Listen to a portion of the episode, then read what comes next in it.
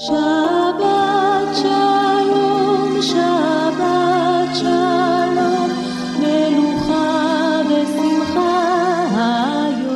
эфире рубрика «Шаббат шалом».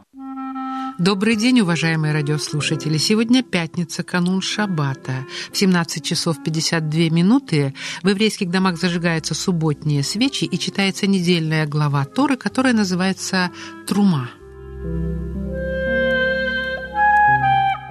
Еврейская традиция придавала огромное значение строительству святилища, переносного храма, шатра откровения, усматривая многочисленные параллели между его созданием и сотворением мира. Ведь если весь наш мир – место встречи человека с Богом, то это тем более верно в отношении святилища, служившего местом встречи Всевышнего с народом Израиля.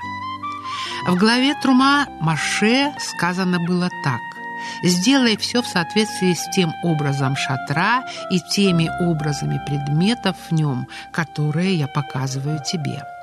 Детальное описание всех его принадлежностей и параметров прямо-таки заставляет искать внутренний смысл каждого элемента святилища. Среди его многочисленных принадлежностей особое место занимает ковчег Завета.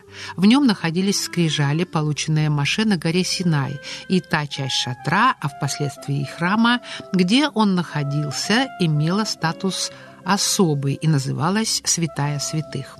Ковчег символизирует собой всю Тору. Кроме скрижали завета, в нем лежал ее свиток, напоминая о желании Бога видеть ее и Израиль в неразрывном единстве. Тора принадлежит всем евреям, без общинных, сословных и каких-либо иных различий. Фактически она определяет саму сущность еврейского народа, образующего единое и неразделимое целое, а не случайное сообщество индивидуумов.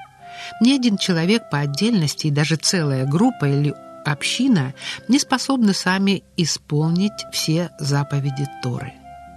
Евреев всех связывает общая судьба, потому и ковчег завета заповедано строить всем вместе.